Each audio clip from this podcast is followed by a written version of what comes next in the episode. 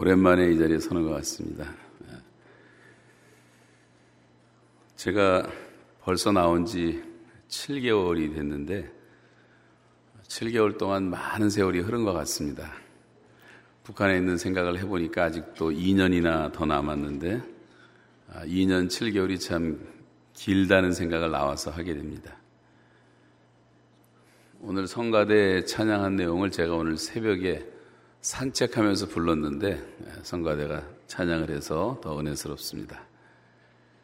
저는 그동안 여러분 기도해 주셔서 밴쿠버를 비롯해서 타코마, 하와이 연합집회, LA 연합집회, 또 아리조나, 하이티, 하이티에도 어, 두번 다녀왔고요. 에드먼턴에서 Mission Fest와 에드먼턴 연합집회도 했고, 태국의 선교사대회, 또 캄보디아 한국에서 이제 좀 있었습니다. 이번에 전주에서도 집회가 있었고 대전에서도 연합 집회가 있었고 벌교, 안동, 강릉, 송도, 대덕단지 또 한국 교회 지도자들 모임도 있었고 많은 모임들이 있었습니다.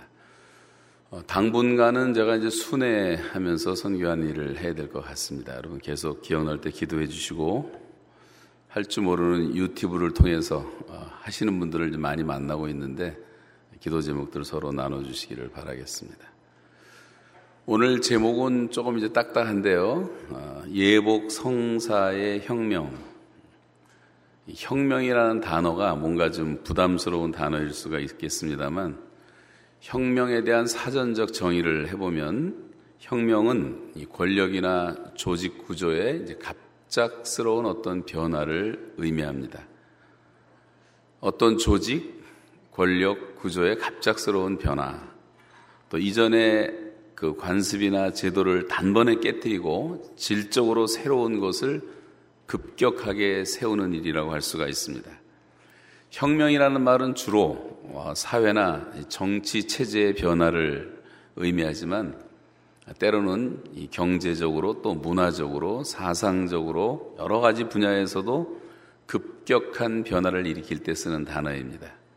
그런 의미에서 이제 혁명에 해당되는 영어가 우리가 revolution이라고 말하는 이 단어가 라틴어에 revolutio라고 하는 말에서 나왔는데 이 말은 회전한다, 또 선회한다, 또는 대변혁시킨다는 그런 뜻을 가지고 있습니다. 뭔가 사회가 좀 대변혁이 일어나야 되겠다. 아니면 이 세상에 한번 뒤집어졌으면 좋겠다. 이제 그런 의미로 받아들일 수가 있겠습니다. 옛날에도 혁명이 굉장히 많았습니다.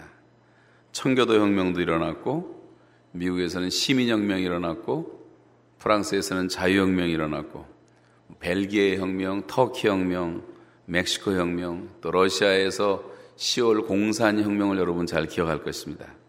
스페인 혁명도 있었고 쿠바 혁명도 있었고 또 우리 바로 위에 중국의 문화 대혁명도 있었고 라오스 혁명, 동유럽의 혁명, 여러분 잘 아는 제스민 혁명도 있었고 종교 개혁이라는 혁명도 있었고 영국의 산업 혁명도 있었고 우리나라에선 4.19 혁명, 5.19, 5.16 군사 혁명도 있었습니다. 요즘 시대로 우리가 기술 혁명의 시대 또는 제 4차 산업혁명 시대라는 그런 혁명을 얘기를 하고 있습니다만 수없는 혁명들이 많이 있었어요. 역사에는 바람직한 혁명도 있었지만 오히려 역사를 퇴보시키는 그런 혁명도 많이 있었습니다. 특별히 이런 혁명에 의해서 수많은 죄 없는 사람들이 희생이 되었습니다. 공산혁명으로 인해서 희생된 죄 없이 죽은 사람이 수천만 명에 이르게 되었고 문화혁명으로 인해서 고귀한 목숨을 빼앗긴 사람들도 수천만 명입니다. 요 근래에는 월남에서 캄보디아에서 남미에서 아프리카에서 혁명의 이름으로 수백만 명이 사람들이 무고하게 죽어갔습니다. 그런데 여러분 성경에 보면 과격했던 어떤 혁명적인 그리스도인의 모습을 우리가 볼 수가 있어요. 그래서 오늘 말씀을 여러분 잘 생각하면서 한번 아, 음미하시길 바라고 이번 주간에 예복 성사라는 말은 전에 한번 말씀드렸던 것처럼 예수혁명, 그 다음에 복음혁명, 성령혁명, 사랑혁명 이 네 가지를 한번 이번 주간에 묵상을 많이 해보시기를 바랍니다. 자, 성령에 사로잡힌 사람들에 의해서 일어났던 사도행전의 사건을 보면 여러 가지 별명이 붙어 있는데 저 사람들은 예수 믿는 사람들을 향해서 세상을 뒤집어 엎는 사람이다. 저들은 연병에 걸린 사람들이다. 저들은 새 술에 취한 사람 같다. 저들은 뭔가 좀 미쳤잖아요. 미 친 사람 같다. 이렇게까지 표현을 많이 했습니다. 마치 세상을 뒤집어 엎는 어떤 혁명이 일어나는 것과 마찬가지죠. 성령 충만한 사람들의 모습이 세상 사람들의 모습, 세상 사람들이 볼 때는 비정상적인 행동처럼 보였습니다. 그래서 세술에 취했다고 조롱을 했고 그뿐만 아니라 그리스도인들을 가리켜서 바울의 전도 일행이 데살로니카라는 도시에 도착했을 때 사람들은 말하기를 천하를 뒤집어 엎는 사람들이 여기에도 왔다 이렇게 조롱했습니다. 그뿐 아니라 미친 사람이라는 별명도 있죠. 제 정신이 아니다. 비정상적인 사고방식을 갖고 살아가는 사람처럼 보이기도 했고, 저들은 연병 들린 사람이라는 별명도 마찬가지인데, 이 그리스도인들의 영향력이 얼마나 강했으면 예수 믿는 사람이 가기만 하면 그 주변 사람이 다 전염병 걸린 사람처럼 예수를 믿어버렸기 때문에 붙여진 별명입니다. 이것은 문자 그대로 혁명이었고 변화였습니다. 새로운 역사였습니다. 무엇보다도 사람들이 변했고 근본적으로 변했고 송두리째 변했고 주인이 바뀌었어요. 옛날엔 내가 주인이었는데 예수님이 주인이 되셨고 내 삶의 운전대를 주님이 운전하시게 되었고 내 마음의 중심축이 완전히 바뀌었습니다. 우리 교인들을 제가 봐도 우리 교회에서 이런 변화를 보게 되는데 분명히 그 사람이 변했어요. 가치관이 변하고 세계관이 변한 분들을 많이 보게 됩니다. 인생을 살아가는 목적이 분명히 생겼고 이것을 위해서라면 살 수가 있고 이것 때문에 죽을 수가 있다고 하는 가치관이 생긴 분들도 많이 보게 됩니다. 이것은 그 사람 속에서 어떤 혁명적인 사건이 일어났다는 것을 의미합니다. 우리가 신앙생활을 하게 되었다고 하는 것은 그 사람 속에서 이런 네 가지 혁명이 일어나기 시작했다는 것을 의미하는 것입니다. 그래서 여러분, 내 안에 정말 예수의 혁명이 일어났는가? 복음으로 인한 어떤 혁명적 사건이 내 안에서 일어나고 있는가? 성령의 혁명이 일어나고 있는가?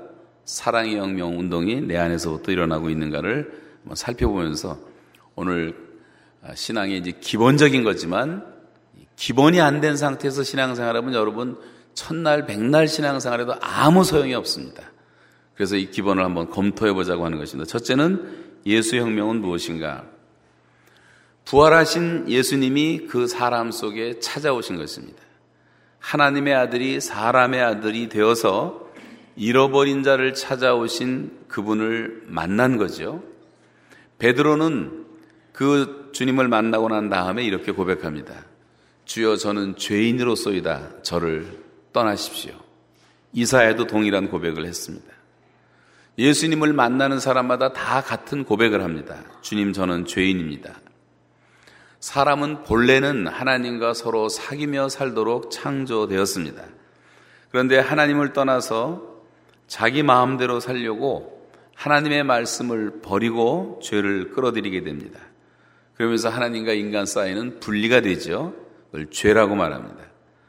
그래서 로마서 3장 23절에 보시면 모든 사람이 죄를 범하였음에 하나님의 영광에 이르지 못했다고 단언합니다. 그 결과를 로마서 6장 23절에 보시면 죄의 싹은 사망이라고 알려주고 있습니다. 그렇지만 사람은 하나님이 만드신 피조물 가운데 유일하게 하나님의 형상대로 우리가 지음을 받았기 때문에 하나님은 우리들이 영원한 사랑이 되었기 때문에 하나님께서는 먼저 이 관계 회복을 원하셨고 그래서 우리의 죄를 위한 유일한 방편으로 하나님의 아들 예수 그리스도를 보내 주셨습니다. 이제 우리는 예수 그리스도를 통해서만 죄 사함을 받을 수가 있고 하나님과 올바른 관계를 회복할 수가 있습니다. 잘 아시는 로마서 5장 8절에 우리가 아직 죄인 되었을 때 그리스도께서 우리를 위하여 죽으심으로 저와 여러분이 예수님을 알지도 못했을 때조차도 그리스도께서는 우리를 위해서 이미 죽으셨고 그래서 하나님께서는 우리에 대한 자기의 사랑을 확증했다고 알려주고 있습니다. 그럼 우리가 이제 구원을 받기 위해서 무엇을 알고 믿어야 하는가? 고린도전서 15장 3, 4절에 보시면 이는 성경대로 그리스도께서 우리 죄를 위하여 죽으시고 장사 지난 바 되었다가 성경대로 사흘 만에 다시 살아나사 예수님이 보여준 마지막 표적은 내가 보여줄 건 요나의 표적밖에 없다고 말씀하신 것처럼 이 부활의 표적, 부활이 우리의 구원의 확증을 보여주고 있는 것인데 예수님은 이 죽음의 권세를 깨뜨리고 사망의 권세를 깨뜨리고 무덤에서 부활하셨습니다. 여러분 사망의 권세를 이기신 분은 예수 그리스도 밖에는 지구상의 역사 속에 아무도 없습니다. 믿습니까? 여러분, 이 부활이 구원의 확증인 것입니다. 성경은 말하기를 그래서 이제 지금까지 아무도 하나님을 본 사람이 없으되 독생하신 하나님이 나타내셨다고 예수님 자신이 자신 스스로를 이렇게 하나님으로 계시하십니다. 자꾸만 아버지를 보여주면 믿겠다고 말하는 빌립에게 주님 말씀하시기를 빌립아 내가 너와 함께 이렇게 오래 있었는데 아직도 나를 못 믿느냐? 나를 본 자는 아버지를 보았느니라. 예수님은 자기 자신을 하나님으로 또 계시하시죠. 그러면서 유명한 말씀이 나오는 것이 내가 곧 길이요 진리요 생명이라. 나로 말미암지 않고는 아무도 아버지께로 올 자가 없다고 말씀하셨습니다. 주님은 또 다시 단호히 말씀하시기를 나는 양의 문이라. 누구든지 다른 데로 들어가는 자는 다 절도요 강돈이라 말씀하셨어요. 이것은 예수 그리스도는 하나님의 유일한 구원의 계획이라는 말입니다. 다른 구원이라는 것은 있을 수가 없고 다른 구원은 우리가 말해서도 안 된다는 거예요. 다른 구원의 진리는 이 세상에 없습니다. 이것은 타협이 불가능한 것입니다. 여러분 만약에 예수 말고도 예수 믿지 않고도 구원받을 수 있는 다른 길이 있다면 이거는 정말 저와 여러분이 믿는 이 믿음이 너무 허망해지는 얘기 아니에요? 다른 이름으로도 구원을 받을 수가 있다면 예수가 십자가에 죽은 것 같은 그런 넌센스가 어디 있겠으며 그런 비극적인 희극이 어디 있겠으며 또 희극적인 비극이 어디 있겠습니까? 이건 완전히 코미디입니다. 절대로 속지 말아야 돼요. 다른 이로서는 구원을 얻을 수 없나니 천하 인간의 구원을 얻을 만한 다른 이름을 우리에게 주신 적이 없다고 성경은 말씀했습니다. 예수라고 하는 이름 자체가 구원하신다는 뜻이죠. 아들을 낳으리니 그 이름을 예수라 하라. 이는 저가 자기 백성을 저희 죄에서 구원할 자, 구원할 자라는 것을 강조하고 있습니다. 주 예수를 믿으라. 그러면 내 너와 내 집이 구원을 얻으리라. 믿습니까? 네. 여러분이 예수님을 똑바로 믿으면 제일 먼저 응답이 오는 것이 여러분의 가정의 구원을 받게 돼 있어요. 이 구원의 역사는 그렇게 나타나는 것입니다. 내가 만일 내 입으로 예수를 주로 시인하며 또 하나님께서 그를 죽은 자 가운데서 살리신 것을 내 마음에 믿으면 구원을 받으리라 그러면서 사람이 마음으로 믿어 의에 이르고 입으로 시인해서 구원에 이른다. 이 구원을 다시 말하고 있죠. 믿보다 모든 사람이 받을 만한 이 말이요. 그리스도 예수께서 죄인을 구원하시려고 세상에 임하셨다 하였도다. 우리가 성만찬할 때마다 듣는 말씀, 또 잔을 가지사 감사 기도 하시고 그들에게 주심에 이르시되 너희가 이것을 다 마시라. 이것은 죄 사함을 얻게 하려고 많은 사람을 위하여 흘리는 바 나의 피곧 언약의 피니라. 저와 여러분이 예수를 믿는 이유가 무엇입니까? 믿음의 결국은 곧 영혼의 구원이라고 말씀을 하고 있어요. 인자가 온 이유는 잃어버린 자를 찾아 구원하기 위해서 왔다고 말씀하고 있습니다. 예수 믿으면서도 구원에 확신이 없는 사람은 예수를 잘못 믿거나 사탄이 그 사람이 구원을 받지 못하도록 방해에 시달리고 있다고도 볼 수가 있습니다. 이렇게 해서 예수를 만난 사람마다 구원받은 하나님의 자녀가 되는 것입니다. 예수님을 주로 시인하고 마음으로 믿고 입술로 시인하면 구원이라는 하나님의 선물을 받게 됩니다. 살아계신 그분이 나와 함께 하는 것입니다. 여러분 예수 그리스도를 구주로 믿으십니까? 그러면 여러분 안에서도 예수 혁명이 시작된 것입니다. 제가 이 말씀을 반복 다시 드린 이유는 혹시 여러분 가운데 이 구원의 확신이 없는 분들을 위해서 말씀을 드렸어요. 예수 그리스도가 내 안에 살아계시다는 것을 확신하지 않고는 절대 삶에서 변화가 일어나지 않습니다. 두 번째는 복음혁명인데 이 복음은 예수의 복음이에요. 마가복음 1장 1절에 보시면 다 같이 읽겠습니다. 시작.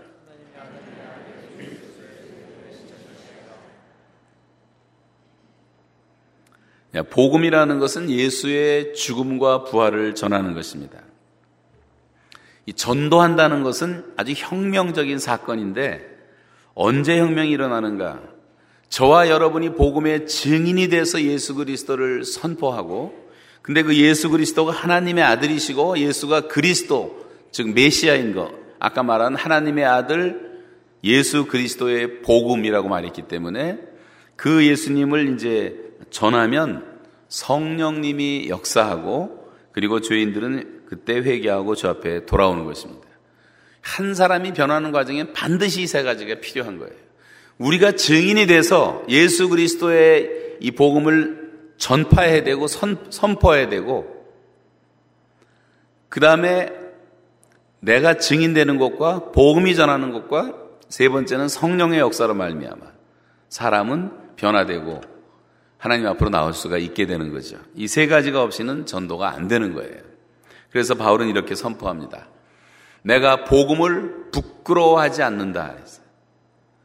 그 대로마의 영웅주의 시대 때 예수 믿는 사람 몇 사람도 없었던 그 시대에 저 팔레스타인에서 죽은 청년 예수를 전한다는 것은 얼마나 부끄러운 일이었겠어요. 그런데 내가 복음을 부끄러워하지 아니하노니 이 복음은 모든 믿는 자에게 구원을 주시는 하나님의 능력이 되기 때문이다.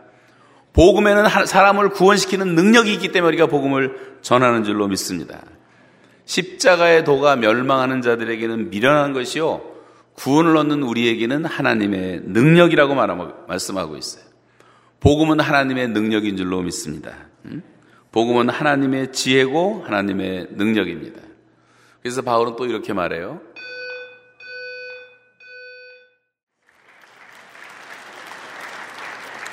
여러분 중에 정신 차리고 설교 안 듣는 분들 때문에 이런 일이 생기는 겁니다. 이 복음을 말할 때는 사탄의 역사도 많이 있죠. 바울이 말하기를 나를 부르심은 세례를 주려 하심이 아니요 오직 복음을 전케 하려 하심이라고 말씀하고 있습니다. 세례로 인해서 교회에 분열이 생겼을 때 바울이 한 얘기인데 뭐 바울파, 베드로파, 뭐 누가 세례 주고 이런 얘기가 생겼지 않습니까? 그런데 세례도 중요한 것이지만 이 본질적인 것은 복음이라고 말하고 있는 것입니다. 바울은 이것이 자기의 사명이라고 얘기를 하고 있어요. 나의 달려갈 길과 주 예수께 받은 사명, 곧 하나님의 은혜의 복음을 증거하는 일을 마치려 하면은 나는 나의 생명을 조금 더 귀한 것으로 여기지 아니하노라. 바울이 이 복음을 전하기 위해서 예루살렘을 가고자 했을 때 수많은 선지자들이 얘기하기를 환란과 결박이 당신을 기다리고 있다. 절대 가지 말라. 죽는다. 그래도 바울이 가잖아요. 그것이 뭐냐면 사명 때문에 간 거예요. 내가 목숨을 두려워할 이유가 뭐가 있냐? 이것은 하나님이 나한테 맡기신 것인데 여러분 사명이라는 것은 내가 하고 싶어서 하는 것 부분도 있지만 내가 하기 싫더라도 하나님이 나한테 맡기셨다는 의식이에요. 나한테 이것을 맡겼기 때문에 나는 반드시 해야 한다. 세상 사람들도 어떤 사명감 때문에 결혼도 하지 않고 그 일을 하는 사람들이 많이 있지 않습니까? 사명감을 가지고 연구하고 사명감을 가지고 글을 쓰고 그림을 그리고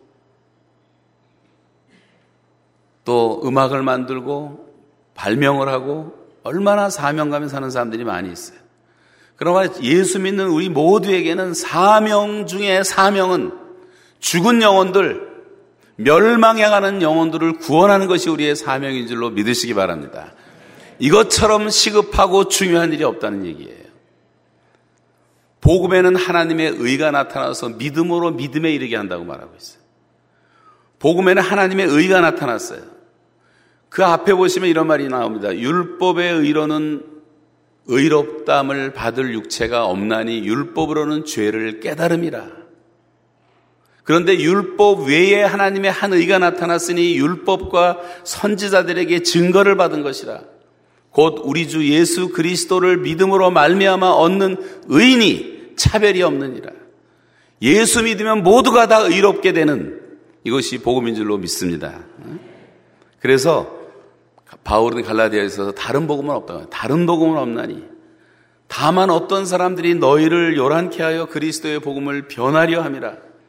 그러나 우리나 혹 하늘로부터 온 천사라도 내가 너에게 전한 복음 외에 예수 믿고 구원받고 의롭게 된다는 복음 외에 다른 복음을 전하는 자는 저주를 받으라는 말을 두 번씩이나 하고 있어요. 왜 저주받으라는 말을 두 번씩이나 할까요? 복음은 한 사람의 영원한 운명을 결정하는 것이기 때문에 잘못된 복음이 전해지는 것은 그 사람의 영혼을 영원히 망치는 것이기 때문에 하늘의 천사라도 저주를 받으라고 말하는 것입니다. 세상에는 진귀한 보석이나 명품 중에 가짜가 많죠. 가짜를 위한 가짜는 존재하는 것이 없습니다. 그러나 진짜가 있기 때문에 가짜가 있는 것인데 가장 심각한 가짜가 무슨 가짜냐면 가짜 복음이 가장 심각하답니다. 우리 주변에 요즘 너무 혼란한 이단이 많은데 이단들은 다 가짜 복음을 파는 사람들. 여러분 바른 교훈을 배우고 바른 복음을 듣고 믿을 수 있는 교회에 나오게 된 것을 하나님께 감사하시기 바랍니다. 그 정도밖에 감사가 안 돼요. 감사하시기 바랍니다. 아멘. 다른 복음은 없어요. 다른 복음은 없어요. 천국 복음 외엔 다른 복음이 없습니다. 요즘엔 가짜가 판치는 시, 시, 세상인데 주님도 친히 말씀하시기를 마지막 때가 가까우면 가짜 복음이 많이 나타날 것이고 미혹하는 자들이 많이 나타날 것이고 적그리스도가 많이 나타날 것이고 거짓 선자들이 많이 나타날 것이라고 이미 우리에게 말씀해 주셨어요. 여러분 예수 그리스도의 복음의 진정한 일꾼이 되시기를 원하십니까? 그렇다면 복음의 일꾼으로 인해 세상이 변한다는 것을 정말 믿으신다면 여러분 좀 더 성령 충만한 복음의 일꾼으로 살아가시기를 주의 이름으로 부탁합니다. 우리가 복음의 일꾼이 돼야 되는 거예요. 세 번째는 성령 혁명인데 복음을 전하는 것은 맨정신으로 되는 게 아니에요. 저 여러분이 제정신으로 못 합니다. 그래서 주님 우리에게 성령을 보내주시고 그 성령의 능력으로 복음을 전하라고 말씀하셨어요. 오늘 본문에도 제자들이 묻습니다. 예수님 승천하시기 바로 전에 주님 이스라엘을 회복할 때가 이때이니까 이 말은 그냥 간단히 쉽게 말하면 우리식으로 말하면 주님 우리나라 통일될 때가 이때쯤 됐습니까? 이제 김정은이가 어떻게 되겠습니까? 미국이 어떻게 하겠습니까? 지금 죄다 온 세계가 그런데 관심이 있어요? 그런데 예수님은요, 이스라엘의 독립을 위해서 어떤 관심도 표명하신 적이 한 번도 없습니다. 예수님은 하나님 나라를 말씀하셨고, 하나님 나라가 이 땅에 이루어진 것을 말씀하고 계세요. 그건 너희의 할 바 아니요. 아버지의 권한에 있는 것이다. 우리가 뭐 통일 언제 말하고 떠든다고 이게 뭐 해결됩니까? 저보도 북한에 갔다 오니까 저 만나는 사람마다 내가 무슨 북한 전문가 된 것처럼 다 물어보는데 제가 뭘 알아야 알기는 알 수가 없는 거예요 아무도. 그건 하나님의 권한에 있는 것입니다. 우리가 할 일이 있는데 오직 그렇지만 성령이 너에게 임하시면 너희가 권능받고 예루살렘과 온 유다와 사마리아와 땅 끝까지 이르러 내 증인이 되리라. 주님은 하나님 나라에 대해서 말씀을 하셨어요. 사도행전 1장에 보시면 하나님 나라의 꿈으로 시작되고 사도행전 28장 끝에 보시면 하나님 나라의 꿈으로 사도행전이 마무리되는 것을 볼 수가 있습니다. 40일 동안 이 땅에 계시면서 하나님 나라의 일을 말씀 하시니라. 근데 하나님 나라가 이 땅에 이루어지는 것은 오직 성령의 능력으로만 되는 것입니다. 저와 여러분이 성령의 능력을 받아서 복음을 전할 때 하나님의 백성들이 많아지는 것이 하나님의 백성들이 많아질수록 하나님 나라가 확장된단 말이에요. 우리가 복음을 전하지 않으면 사람들이 들을 수가 없고 듣지 못하면 믿을 수가 없고 믿지 못하면 구원받지 못하고 우리가 복음을 전할 때 성령님이 역사하시고 구원받는 백성들이 나타난다고 하는 것이고 그때부터 하나님의 나라가 저와 여러분이 하나님의 백성이 된 것처럼 그렇게 하나님 나라가 확장되어 가는 것입니다. 성령으로 말미암지 않고는 누구도 아무도 예수를 주라 시인할 수 없다고 말했어요. 성령의 은혜로 하나님의 백성들이 생겨나는 것입니다. 근데 그 성령은 진리의 성령이시고 그 성령은 보혜사 성령이시고 그 성령님은 영원토록 우리와 같이 계시고 믿습니까? 우리와 같이 계시는 분이에요. 같이 계시는 분. 이 성령을 소멸하면 안 되고 성령을 근심시켰어도 안 되고 주님이 너무나 오랫동안 우리 속에서 참고 계시는 거예요. 이 성령님이 같이 우리와 일하고 싶어 하시는데 말이죠.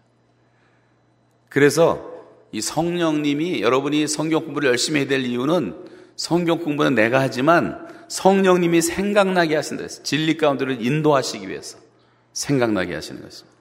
그래서 우리는 무엇보다도 성령의 충만을 받아야 돼. 에베소 5장 18절 같이 읽어보실까요?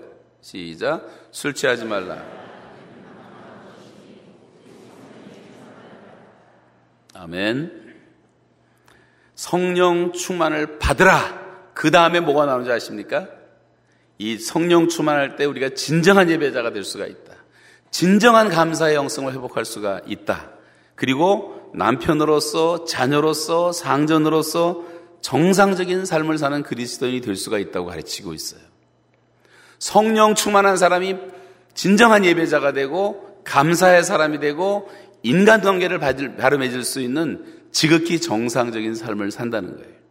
세상 사람들이 지금 정상적으로 살지를 못하는 사람이 너무나 많습니다. 사도행전에 보면 성령이 임하지 않습니까? 기도하다가 성령이 임한 다음에 사람들은 성령의 말하게 하심을 따라 말하기 시작하고 성령의 충만을 계속 받아. 성령 충만 한 번 받고 끝나는 게 아니에요. 계속 받는. 그래서 성령께서 구변을 주시잖아요. 할 말을 걱정하지 말라 그랬어요. 여러분 전도할 때 성령 충만하면 이걸 우리가 경험할 수가 있어요.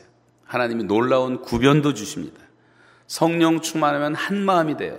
성령 충만해서 성도들이 한 마음이 돼서 계속 복음이 전파된 거죠. 성령의 은혜로 분쟁을 조정합니다. 사도행전 6장쯤 가면 교회 안에 다툼이 생겨갖고 여러 가지 이 과부들 사이에 다툼이 생겨서 교회가 분쟁이 되었을 때 성령 충만한 집사 일곱 명을 세우고 분쟁을 조정했을 때 다시 선교에 초점을 맞추기 시작하는 것을 볼 수가 있고 교회가 부흥되는 것을 볼 수가 있습니다. 성령이 사람들을 만나게 해주십니다. 여러분 오늘도 사람을 만날 것이고 내일도 다음 주간도 여러분이 많은 사람들을 만나게 될 것입니다. 저도 지난 7개월 동안 너무나 많은 사람들을 만났어요. 그런데 기도하고 만났더니 성령이 사람들을 만나도록 인도해 주시더라고요. 지금도 똑같아요. 여러분 믿으시기 바랍니다. 베드로와 고넬료가 만난 것도 성령이 만나게 해주신 거예요. 빌립과 에디오피아 간다게 왕의 대신 재무장관이 만난 것도 성령이 만나게 해주신 거예요. 그래서 아프리카 선교가 시작된 거예요. 바울과 루디아가 만날 때 성령이 루디아의 마음을 여시고 바울의 말을 청정케 하셨다고 말씀했어요. 그래서 빌립보 교회가 생기고 유럽에 복음화라는 최초의 교회가 생겨난 것을 알 수가 있습니다. 여러분 사도행전 사람들 읽어보면 다 성령의 인도를 받아요. 성령이 가라 그러면 가고 가지 말라 그러면 안 가고 방향을 틀라 그러면 틀고 성령이 하시는 대로만 인도를 받습니다. 여러분 성령의 인도를 꼭 받으시기를 바랍니다. 교회에도 내가 집사 되겠습니다. 내가 장로 되겠습니다. 내가 목사 되겠습니다. 한 것이 아니라 성령께서 교회에 감독자를 세우셨기 때문에 권위가 있었단 말이에요. 우리도 뭐 지금 투표한다고 또 광고도 나오는 걸 봤는데 사람들이 뽑는 것이 아니라 하나님이 세우셨단 말이죠. 물론 하나님이 사람들을 통해서 하십니다만 그래서 우리가 권위에 순종해야 되는데 그런 뭐 입사기에 너무 그렇게 관심 가질 필요 없어요. 권사 안 되고 안수집도 안 됐다고 뭐 잘못되는 거 아무것도 없어요. 중요한 것은 열매예요. 열매를 맺는 게 제일 중요한 것입니다. 그래서 성령의 위로로 진행하여 교회는 평안하여 든든히 서가고 그 수가 많아지더라. 교회 부흥도 성령 충만함으로 부흥이 일어나는 것이 사도행전에 꽉 차 있고 마지막 성령으로 이제 파송을 받는 성교사 파송 장면을 봐도 성령께서 기도하고 예배하는 성도들에게 친히 말씀하시기를 바울과 바나바를 따로 세우라. 그래서 자기 담임 목사를 선교사로 파송하잖아요. 사도행전에 나오는 주역은 성령이시고 사람들은 다 조역입니다. 베드로도 요한도 다 조역 배우들이지 주역은 절대로 아니에요. 그래서 사도행전은 문자 그대로 성령 행전이었고 성령의 역사로 말미암아 세상이 변화된 교회사의 얘기를 적고 있는 것입니다. 여러분 성령의 역사를 믿으십니까? 성령 충만을 받기를 원하십니까? 오늘 말씀을 듣는 도중에 하나님의 성령으로 충만함을 받기를 주님의 이름으로 축복합니다. 네? 성령 충만 없이는 변화가 일어나지 않아요. 절대로. 네 번째는 사랑의 혁명입니다. 성령으로 말미암아 하나님의 사랑이 우리 가운데 부어진다고 말하고 있어요. 이 하나님의 사랑이 성령으로 내 마음에 부어지면 그때 우리는 하나님은 사랑이시라는 말씀도 깨닫게 되고 하나님이 세상을 이처럼 사랑하사 독생자를 주셨으니 누구든지 저를 믿으면 멸망치 않고 영생을 얻는다는 말씀도 깨달아지는 것입니다. 여러분, 사랑은 율법의 완성이라 했어요. 사랑은 이웃에게 악을 행치 아니하나니 사랑은 율법의 완성이다. 예수님께서 보여주신 가장 놀라운 모본은 사랑의 모본입니다. 내가 너희를 사랑하여 본을 보인 것 같이 너희도 서로 사랑하라. 세 계명을 주노니 서로 사랑하라. 너희가 서로 사랑하면 이로써 모든 사람이 너희가 내 제자인 것을 알게 되리라. 이 세 계명은 영원한 계명을 말하는 거예요. 어떤 분이 농담하는 것처럼 뭐 새들한테 하는 계명이 아닙니다. 새들이 질투가 하도 많아갖고 어떤 목사님이 60마리를 키웠대요. 30마리, 30마리. 출근할 때마다 새들이 얼마나 질투를 하는지. 그래서 뒤돌아서서 항상 내가 새 계명을 주노니 너희가 서로 사랑하라. 그런 계명이 아니고 날마다 새로운 계명. 자, 세상의 문제는 결국 사랑의 문제인데 우리 찬송과 가사를 한번 같이 읽어보겠어요. 찬송을 이제 부르면 더 좋지만 시간이 없으니까 뭐잘 보여요? 네, 같이 읽겠습니다. 시작. 세상 모두 사랑.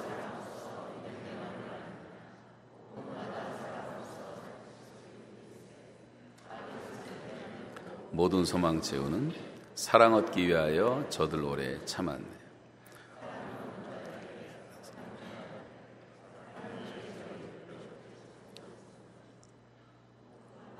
범민함은 사랑 없는 연고요. 치근하게 손을 펴고 사랑받기 원하네. 어떤 이는 고통과 근심 걱정 많으니 사랑 없는 까닭에 저들 실망하도다. 사랑 없는 까닭에 사랑 없는 까닭에 사랑 없는 까닭에 저들 실망하도다. 어떤 사람 우상 앞에 복을 빌고 있으며 어떤 사람 자연 앞에 사랑 요구하도다. 먼저 믿는 사람들 예수 사랑 가지고 나타내지 않으면 저들 실망하겠네. 4절 기갈 중에 있는 영혼 사랑받기 원하며 아이들도 소리질러 사랑받기 원하네. 저희 소리 들을 때 가서 도와줍시다. 만민 중에 나가서 예수 사랑 전하세. 예수 사랑 전하세. 예수 사랑 전하세. 만민 중에 나가서 예수 사랑 전하세. 여러분 세상은 사랑에 굶주려 있어요. 인간 문제의 근본을 살펴보면 결국은 다 사랑의 결핍입니다. 모든 사람이 다 사랑받기를 기다리고 있습니다. 아내들은 남편의 충족한 사랑받기를 기다립니다. 남편이 충족하게 사랑해주면 여자들은 다 순해지고 순정을 하게 돼요. 여자들이 순정 안 하고 댐비는 이유를 아시겠죠? 자녀들을 충분히 사랑하면 자녀들이 고분고분해지고 그리고 순종하게 되는 것입니다. 고아들의 문제도 양식의 문제가 아니라 사랑의 결핍이 고아를 만드는 것입니다. 여러분 어린아이들에게 제가 늘 말씀드렸지만 조금만 시간 내서 눈길을 주고 손길을 주고 집중적인 관심을 보여주면 어린아이들 우리 자녀들의 정서의 그릇이 가득 채워지는 것을 우리는 느낄 수가 있어요. 뭐가 이렇게 분주한지 10분, 20분도 집중적으로 아이들을 만져주고 아이 컨택을 해주고 집중적으로 들어주는 시간을 못 갖는단 말이에요. 여기에 다 문제가 생기는 것 아니겠습니까? 그러나 이 사랑은 모든 사람에게 다 필요하지만 중요한 것은 마음에서 나오는 사랑이 아니라면 사랑의 필요를 채워줄 수가 없어요. 그래서 하나님의 사랑이 성령으로 우리 마음에 부어진다 그랬어요. 말과 혀로만 사랑하지 말라 그랬어요. 더웁게 하라. 배부르게 하라. 말로만 립서비스 하지 말란 말이에요. 행함과 진실함으로 하자. 여러분 정말 행함과 진실함으로 사랑하고 있는가? 내가 많은 사람을 사랑하지 못해도 내 목장 식구들만이라도 정말 진실하게 사랑하고 있는가를 한번 돌아봤으면 좋겠어요. 이 사랑은 세상에서 말하는 사랑이 아닙니다. 지금 세상에는 사랑의 홍수가 났어요. 홍수일 때 마실 물이 없는 것처럼 진정한 사랑이 없는 시대 아니에요. 이 사랑은 예수 그리스도의 사랑, 무조건적인 사랑, 희생적인 사랑, 의지적인 사랑, 믿음으로 하는 사랑을 말씀하고 있는 거예요. 그리고 이 사랑에 하나님께서 먼저 본을 보여주셨습니다. 하나님이 세상을 이처럼 사랑하사 그 하나님의 사랑 우리가 늘 묵상해야 돼요. 예수님께서 사랑의 표본이 되어 주셨습니다. 내가 너희를 사랑한 것 같이 표본이 되어 주셨어요. 결국 성령으로 우리에게 하나님의 사랑을 부어 주셨습니다. 그래서 성령 충만한 곳 사랑 충만이라고도 할 수가 있는 것입니다. 우리가 1천 마디 방언을 하고 막 뛰어난 예언을 하고 그런 은사 있는 분들이 있죠. 산을 옮길 만한 그런 믿음이 있고 능력을 행하고 병을 고치고 뭐 별걸 다 할지라도 사랑이 없다면 사랑으로 하지 않는다면 사랑이 동기가 아니라면 아무 쓸모 없는 것이다 그랬어요. 이거는 울리는 꽹가리에 지나지 않는 것이다. 레닌이라는 사람은 혁명을 위해서 사랑을 포기했습니다. 그래서 그 혁명은 수많은 사람들을 죽이고 결국은 망해버렸어요. 여러분, 예수 그리스도는 위대한 지도자라고 말할 때 예수님의 그 지도력을 우리가 어떻게 표현할 수가 있겠습니까? 예수님은 독재자처럼, 보스처럼, 두목처럼 그런 지도자 아니잖아요. 깃발을 펄럭이면서 나가는 영웅 같은 그런 지도자도 아니잖아요. 머리가 샤프하고 비상한 천재형의 지도자도 아니잖아요. 예수님의 지도력은 사랑과 섬김이라고 하는 성자형의 지도자였어요. 우리가 주님을 따라간다는 것은 사랑과 섬김 외에는 없다고 하는 것입니다. 예수 그리스도의 십자가는 사랑의 절정을 보여줬어요. 주님이 친히 말씀하신 것처럼 친구를 위해 목숨을 버리는 것보다 더 큰 사랑은 없다고 하신 것처럼 친히 목숨을 버려 주셨지 않습니까? 그래서 우리는 이 사랑의 십자가 외에는 아무것도 자랑할 것이 없는 사람들을 그리스도인이라고 말하는 것입니다. 사람이 바뀌지 않으면 아무것도 바뀌지 않습니다. 여러분 자신이 바뀌지 않으면 아무것도 바뀌지 않습니다. 내가 바뀌어야 돼요. 어떻게 우리가 바뀔 수가 있습니까? 예수를 만나야 돼. 복음이 능력이 돼서 내가 복음의 능력으로 구원을 받아야 되고, 그 다음에 성령 충만해야 되고, 성령으로 하나님의 사랑을 공급받아 살아가는 길만이 이 세상을 변화시키는 길인 줄로 믿습니다. 여러분 이 세상 보세요. 얼마나 병들었는가. 남의 말 하는 것이 아니라 우리 자신을 포함해서. 요즘 회개하라 그러면 회개를 못하는 이유가 뭐냐면 고통이 없어서 못하는 거예요. 뭐가 좀 괴로워야지 회개를 할 텐데 괴로움이 없단 말이에요. 양심이 다 무뎌져 가지고. 고통 자체가 없어요. 문둥병이 심해지면 손가락 자르고 귀 떨어져 나가도 아픔이 없는 것처럼 현대인들이 다 그렇게 돼버렸다고 하는 것입니다. 문둥병은 죄라는 상징의 죄. 도덕적 문둥이들이 다 됐어요. 제가 한국에서 이렇게 보면서 참 느끼는 것 가운데 마음이 아픈 것이 너무 한국 사람들이 술을 많이 먹어요, 술. 술독에 빠진 사람처럼. 알코올 중독자도 얼마나 많은지. 마약 없이 살지 못하는 사람도 많고. 또 그런 중독뿐만 아니라 컴퓨터 앞에서, TV 앞에서, 스마트폰 앞에서 게임 중독, 도박 중독에, 연속국 중독에 빠져 있는 사람들이 너무나 많아요. 성적으로 너무 음란하고 음란의 바다에 날마다 빠져 죽는 사람들도 많습니다.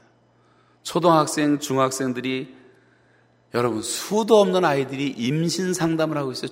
국민학교 4학년 애들이 말이죠. 여고생들이 낙태를 하고 있습니다. 이런 무책임한 사람들 때문에 매년 얼마나 많은 아기들이 가장 안전해야 될 어머니의 태 안에서 비참하게 죽어가는지 산부인과마다 뒤에 가보면 석션으로 빨아대고 애들 머리 잘라내고 다리 잘라내는 것이 도라묵 깡통에 가득가득 차 있어요. 산부인과 의사가 저한테 직접 얘기하기를 이거 안 하면 먹고 살기 힘들다는 얘기를 솔직히 하더라고요. 도덕이 땅에 떨어져 있습니다. 무책임한 사람들이 너무나 많아요. 동성애자들이 한국에서 지금 퍼레이드를 시작했는데 예수 믿는 사람들이 가장 많은 퍼센티지의 도, 그 도시가 전주의 전주. 전주에서부터 동성애자들이 벌거벗고 퍼레이드를 시작한다고 난리를 치고 있고 전주에서는 비상 기도회가 시작됐어요. 한국 사회는 거짓과 사기가 판을 치고 있습니다. 대통령 1년에 두 명 잡아놨는데 너무 미안하고 안쓰럽고 저도 새벽 1시에 이명박 대통령 감옥에 들어가 보면서 눈물이 나더라고요. 그런데 어쩔 수 없지 않습니까? 예수 믿는 장로님이지만 돈이 굉장히 많은 것으로 아는데 왜 이렇게 돈에 욕심을 많이 내냔 말이에요. 왜 대통령이 공주처럼 노냔 말이에요. 사람들에게 원한을 사서 그럴 수밖에 없었던 것을 우리가 뭐라고 말할 수가 없는 거예요. 회개해야지. 일확천금을 노리는 사람이 너무 많고 여기도 그렇지만 한국도 가보니까 줄 서 있는 데가 보다 로또, 로또 하느라고 다 줄을 서 있어요. 부동산 투기에 빠져고 지금도 무슨 복권 당첨되듯이 아파트 추첨하는데 뭐 몇천 명씩 모이고 각종 도박 투기가 너무 많고 여러분 믿어지지 않겠지만 무당이 100만 명이 넘었고 이단이 200만 명이 넘었어요. 파괴된 가정들이 무수하고 아마 우리나라 역사상 죄가 가장 많은 시대가 아닌가 하는 생각이 되어집니다. 한국 교회는 그렇게 부흥하다가 부흥을 못고 주일학교가 다 없어지고 어떤 사람은 거의 80% 교회가 주일학교가 없다고 말하다. 확실히 반은 넘어섰어요. 3만 개의 교회가 주일학교가 아예 없어요. 어른들밖에. 청년들 대학교 가보면 예수 믿는 게 미전도 종족 수준이에요. 2%밖에 안 돼, 지금. 통계가 나오는 거지. 선교단체마다 다 무너져 가기 시작해요. 돈들이 많아지니까 예배를 드려도 의식적이고 외식적이고 형식적이고 무기력하고 영적으로 다 죽어 있고 졸며 자는 사이에 사탄은 가라지를 뿌려갖고 나라는 저 엉망이 돼버리고 얼마나 지금 문제가 많은지 말로 다 할 수가 없어요. 어떻게 한 나라에서 조그만 손바닥만한 나라에서 하루에 50명씩 젊은이들이 자살을 하냔 말이에요. 우리가 얼마나 벙어리처럼 입을 닫고 복음을 외치지 않았기 때문에 생명의 복음을 모르고 영생의 소식을 모르고 죽어가는 사람들이 얼마나 많은지 말로 다 할 수가 없습니다. 대학가에 갈 때마다 속상한 게 요즘에 제가 근 한 3주 정도 한국에 있다 왔는데요. 대학가의 책방과 도서관은 눈을 씻고 봐도 안 보이고 보이는 것은 죄다 술집과 식당과 노래방과 점치는 집과 거짓말 안 못하고 신청 가보면 한 집, 한 건물 건너 하나씩 다 점치는 집이 있어요. 여자애들이 남자친구 새기면 제일 먼저 점쟁이 찾아오는데 하도 불안하니까 하도 가정이 많이 깨지니까 얘를 새겨도 되느냐? 기업인들도 점쟁이들 있고 기업하고. 정치인들도 점쟁이 끌어안고 정치하고. 뭐 최순실 같은 사람 뭔지 모르지만 그러 그런 사람도 있잖아요. 대학생들이 밤새 술 마시다가 새벽에 퇴근하는 나라. 수천 명, 수만 명이.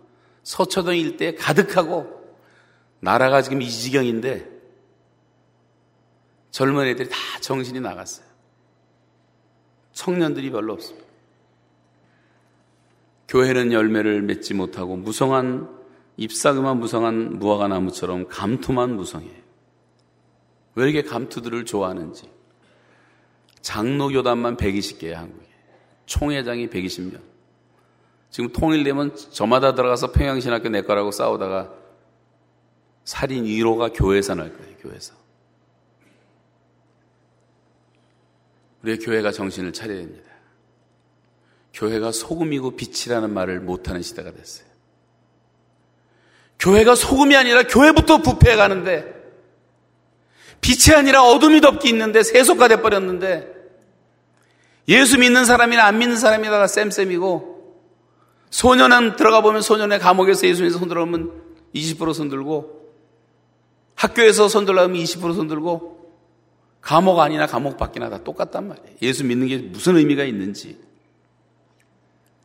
사람들이 노아시대 사람처럼 먹고 마시고 사고 팔고 시집가고 장가가고 집을 짓고 있더니 홍수가 나서 멸하는 순간까지 깨닫지 못했던 사람들처럼 완전히 육체 인간이 돼버려갖고 자기 몸뚱아리 하나밖에 위해 사는 게 없단 말이에요.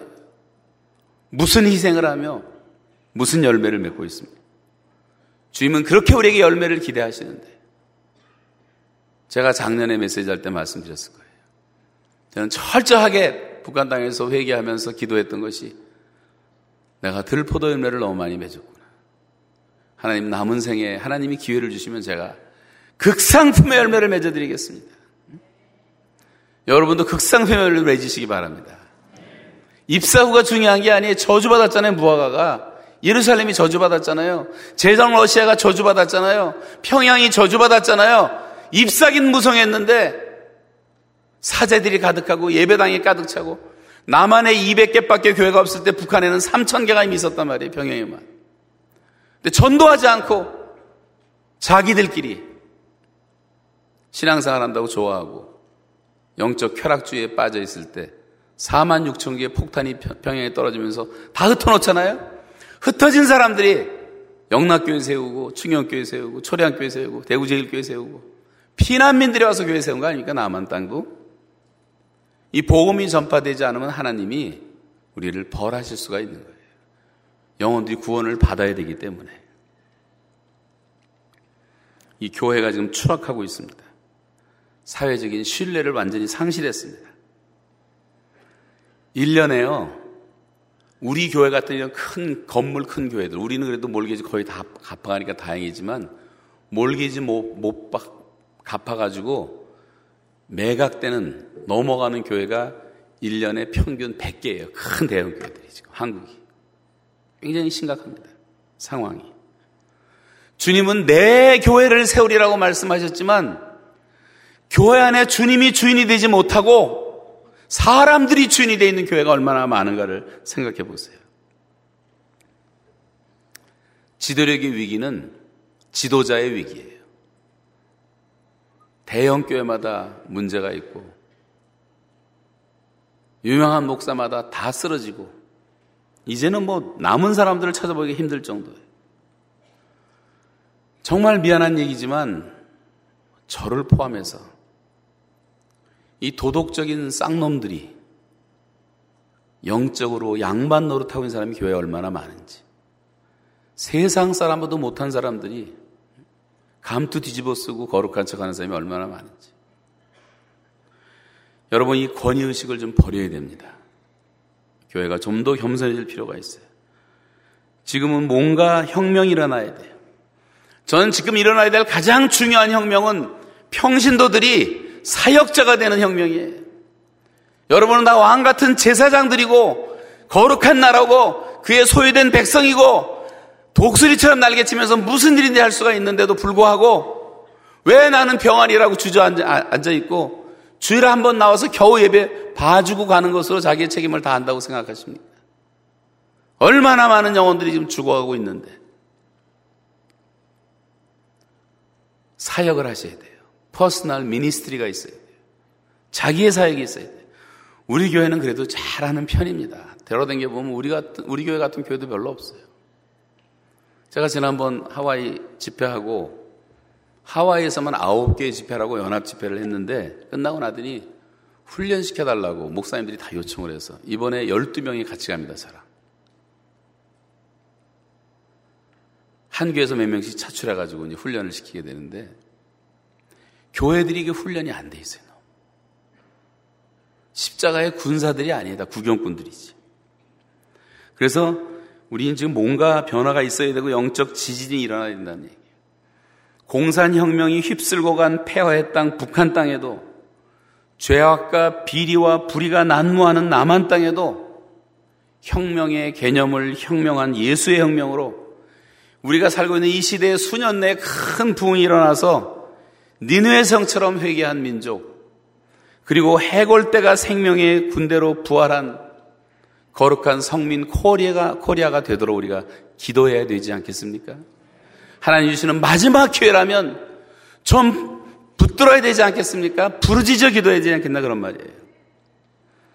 여러분 우리가 사는 길은 지금 엎드려 회개하며 주님의 자비를 구하는 길밖에는 살 길이 없습니다. 회개 없이는 천국도 없어요. 회개 없이는 믿음도 없어요. 회개 없는 복음도 없고 회개 없는 죄사함도 없고 회개 없는 성령 충만도 없고 회개 없이는 합당한 열매를 맺지도 못하고 회개 없는 부흥도 일어나지 않습니다. 악을 버리고 죄에서 떠난 그 길밖에 우리가 살 길이 없어요. 여기 우리가 다 같이 앉아 있지만 제가 잠깐 한 몇 달 있다가 온 사이에도 두, 두 분이 돌아가셨더라고요. 우리 인생이라는 건 잠깐 있다 없어지는 안개라고 성경은 말했어요. 들의 풀과 같은 존재고 풀의 꽃과 같은 존재예요. 그림자 같은 존재예요. 밤의 한 경점과 같아요. 깜빡하면 없어지는 수에 칠 가치가 없는 인생, 흙으로 만들어진 존재, 진흙으로 만들어졌어요. 코로 숨 쉬는 것. 내가 아무것도 아니라는 걸 알아야 돼요. 좀 더 겸손해져야 돼요. 하나님이 살아계신 걸 알아야 돼요. 주체 사상이 뭡니까? 문재인 정부가 유해시는 게 뭡니까? 사람이 주인이다. 말도 안 되는 소리 하지 마세요. 어떻게 사람이 주인이 하나님이 주인이시지? 종들이 주인 노릇을 하고 있으니까 세상에 문제가 많은 거예요. 여러분 하나님을 여러분의 주인으로 믿으십니까? 정말 예수님이 내 주인이시라면 말이에요. 주인의 뜻을 매일 물으며 살고 있냔 말이에요. 아멘이 점점 작아집니까?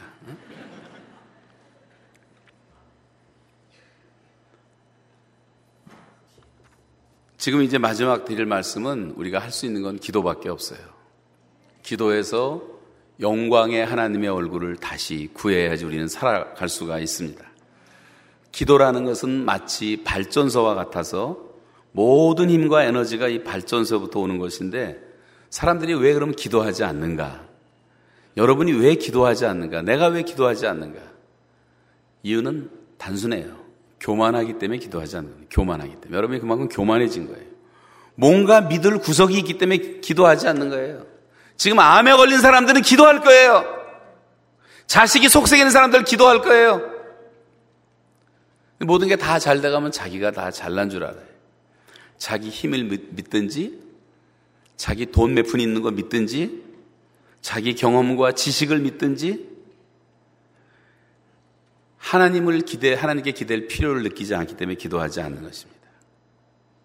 존 낙스가 이런 얘기를 했어요. 기도는 한 사람, 기도하는 한 사람이 기도 없는 한 민족보다 강하다. 유명한 얘기죠. 마귀가 가장 좋아하는 것이 기도하지 않는 신자, 기도하지 않는 기도 소리가 끊어진 교회. 우리 교회 기도 소리가 끊어지면 안 돼요. 마귀가 가장 무서워 떠는 것이 기도하는 신자, 기도하는 교회입니다. 수천 수억에 기도하지 않는 사람보다 단 한 사람의 정말 하나님 앞에서 부르짖고 기도하는 한 영혼을 마귀가 더 무서워한다는 사실을 아셔야 돼요. 너는 여호와와 그 능력을 구할지어다. 그 얼굴을 항상 구할지어다. 찾으라. 두드리라. 구하라. 다 아시잖아요. 계속 구하고 찾고 두드리면 주시고 열리고 얻게 될 것이라고 말씀하시잖아요. 기도는 쉬는 것이 없잖아요. 쉬지 말고 기도하라. 겸손히 우리가 무릎 꿇고 기도할 때 내가 부를 때 나 여호와가 응답하겠고 내가 부르짖을 때 말하기를 내가 여기 있다 하리라. 하나님께서 여러분에게 말씀하시기를 내가 여기 있다. 그 말씀을 들어보셨습니까? 제가 북한에 잡혀 들어가고 몇 주 지났을 때 저희 집사람이 간증을 하는데 너무너무 힘들었는데 여기 본당에 나서 늘 그때 기도를 했는데 1년 전부터 기도를 세게 시키시더라고요. 어쩐지. 그래가지고 감당케 하셨는데 주님이 음성이 들려왔대요. 내가 네 남편 북한에 보냈다. 걱정하지 말라. 내가 같이 있겠다. 그다음부터 편안해갖고 제가 2년 6개월 있다가 돌아오니까 너무 일찍 온 것처럼 서운해 하더라고요. 좀 더 있다 오지. 섭섭하기도 했지만 저도 그런 마음이 있었으니까요. 그러면서 담대해져 가지고 한국 가서 닥치는 대로 전도하고 버스 안에서 전철에서 딴 사람이 돼 버렸어요. 완전히 딴 사람이 돼 버렸어요. 요즘엔 저하고 같이 있으니까 전도를 잘 안 하는데 사람이 이게 고난이 있어야지 하나님께 매달리는 것 같아요. 여러분, 우리에게 어려움이 올 때는 악에서 떠나고 겸비해지고 기도해야 되는 것입니다. 솔로몬에게 주님 말씀하시기를 기근이나 병충해나 전염병과 같은 국가적인 재난과 위기가 이스라엘을 휩쓸게 되면 너희가 할 일은 먼저 악한 길에서 떠나라. 그리고 스스로 겸비해라. 그리고 기도하여 내 얼굴을 구하라. 그 말씀 아니? 해답은 다 나와 있는 것 아닙니까? 여러분, 우리가 지금 할 것은요, 회개밖에 아무것도 할 게 없어요. 미국 바라볼 때도 아니고, 중국 눈치 볼 때도 아니고, 북한하고 타협할 때도 아니고 오직 주만 바라보나이다. 하나님 바라보고 하나님의 백성들이 주 앞에 나오기만 하면 우리는 다 살아날 수가 있습니다. 원자탄 저까지 거 다 장난감이에요. 아무것도 아니에요. 두려워할 게 뭐가 있어요? 트럼프, 트럼프 아저씨 바라보고 우리 살려달라고 그렇게 말하지 말라고 성경이 말씀하고 있잖아요. 바벨론 의지하지 말라. 애굽을 의지하지 말라. 페르시아 의지하지 말라. 하나님을 의지해야 될 하나님의 백성들이 엉뚱한 걸 구하고 있는 것이 문제라는 거예요. 지금 여러분 세상이 지금 갑자기 변하니까 뭐가 잘 될 것처럼 착각들을 많이 하는데 회개하기 전까지는 하나님의 축복은 내려오지 않는다는 것을 아시기 바랍니다. 상황 보고 판단하지 마세요. 내가 회개했느냐가 중요한 거예요. 한국 사람들이 많이 짓는 죄가 불평이 많고 불만이 많고 불신앙이 많고 부정직하고 사업하는데 정치하는데 지금 다 대통령들 잡혀들어가는 게 다 부정직 때문에 그런 거 아닙니까? 불로소득 때문에 그런 거 아닙니까? 다 부자예요. 부동산 투기. 일만 하게 뿌리가 돈을 사랑하는 거라고 말했는데 다 돈을 사랑하다 저렇게 되고 부도덕해 부도덕해 재물에 있어서 성에 있어서 너무 부도덕하고 부조리하고 교회 운영도 다 부조리하고 부정부패가 많고 오직하면 부패 공화국이라고 말하겠습니까? 이런 것들을 우리가 같은 한국 사람으로서 같이 회개하고 대통령을 욕할 것이 아니라 제가 김정일을 생각해보고 김정은을 생각해봐서 내가 그 자리에 있으면 저 사람보다 잘할까? 그 자리에 있으면 저도 그럴 것 같아요. 더 악할 수도 있을 것 같아요. 여러분 남의 얘기로 생각하면 안 돼. 이게 내가 회개할 제목이고 우리 민족의 죄악을 내가 같이 끌어안고 회개하자 말이죠. 회개라는 것은 괴롭게 해서 하나님이 우리를 깨닫게 하신다는 말씀이 예레미야 10장 18절에 나오는데 괴롭게 해서 너희를 깨닫게 할 것이다. 내가 괴로우면 회개가 돼요. 괴로우면. 괴롭지 않으면 회개가 안 돼. 내가 괴롭지도 않다는 것은 회개할 기회도 잃어버릴 수가 있다는 더 큰 위기예요. 이럴 때는 할 수 있는 게 하나밖에 없는데 금식하는 길밖에 없어요. 육체를 쳐서 복종시키고 가난한 마음을 갖고 다시 zero point experience로 돌아가는 것입니다. 목자들은 어리석어서 양떼를 다 흩어버렸다고 말하는 성경이 많이 있는데 목사님들이 너무 많이 양떼를 흩어버리고 있어요, 지금. 한국 교회를 돌아다녀 보니까 너무 많은 양떼들이 흩어졌어요. 만 명, 이만 명, 뭐 십만 명 엄청난 교회를 만들어 놨지만 나중에 정상에 올라갔을 때 한번 사탄이 쳐버리니까 흩어진 양떼가 더 많아요. 목회자들이 회개해야 되고, 지도자들이 회개해야 되고, 장로들이 회개해야 되고, 가슴을 치면서 회개해야 될 시간이 되었다고 하는 것입니다.